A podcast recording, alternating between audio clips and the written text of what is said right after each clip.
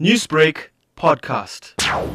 We've been very, very fortunate to receive a 16 million rand donation from. Implats is a mining company that has employees in the North Northwest, but many of these employees come from the Eastern Cape. And they've been following the crisis in the Eastern Cape and decided to make a contribution of 16 million to the Eastern Cape. How severe has the impact of COVID 19 and the lockdown been on the less fortunate? There's multiple factors here. First of all, the, the lockdown itself had created massive unemployment. I mean, you couldn't blame anybody for that. And in the process, we found people initially eating plants to survive. Then we found, we have heard of people eating cats and dogs to survive. Then we were told people were eating tortoises. And recently we've been told they've been eating frogs and lizards to survive. And a lot of children are doing that to survive. And when we go to the feeding centers, you can see how hungry the children are. And now the other thing is you don't, you're not only getting children in the feeding centers, more and more adults are coming and the number of people are coming on a daily basis is increasing as the hunger bites in, as more jobs are lost, as more companies close down. The second problem is Eastern Cape has a drought since 2015. So in many areas the water keeps shutting down. The dams are almost empty. We've been drilling boreholes for quite some time there. We've got water tankers delivering 600,000 litres of water a week. There's just too many people who need assistance. And now with this Implats donation, right now we're busy drilling more boreholes. The, the province needs a lot of boreholes.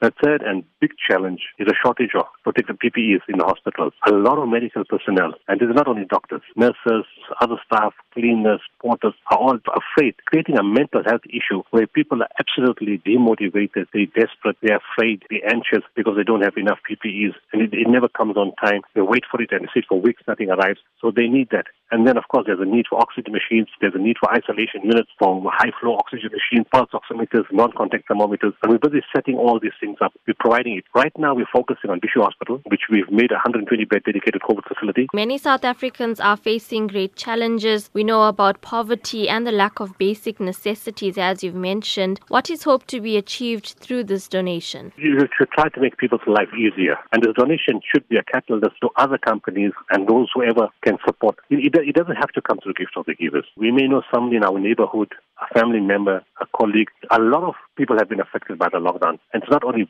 poor people, it's you know, middle class, uh, upper class people. People have lost everything.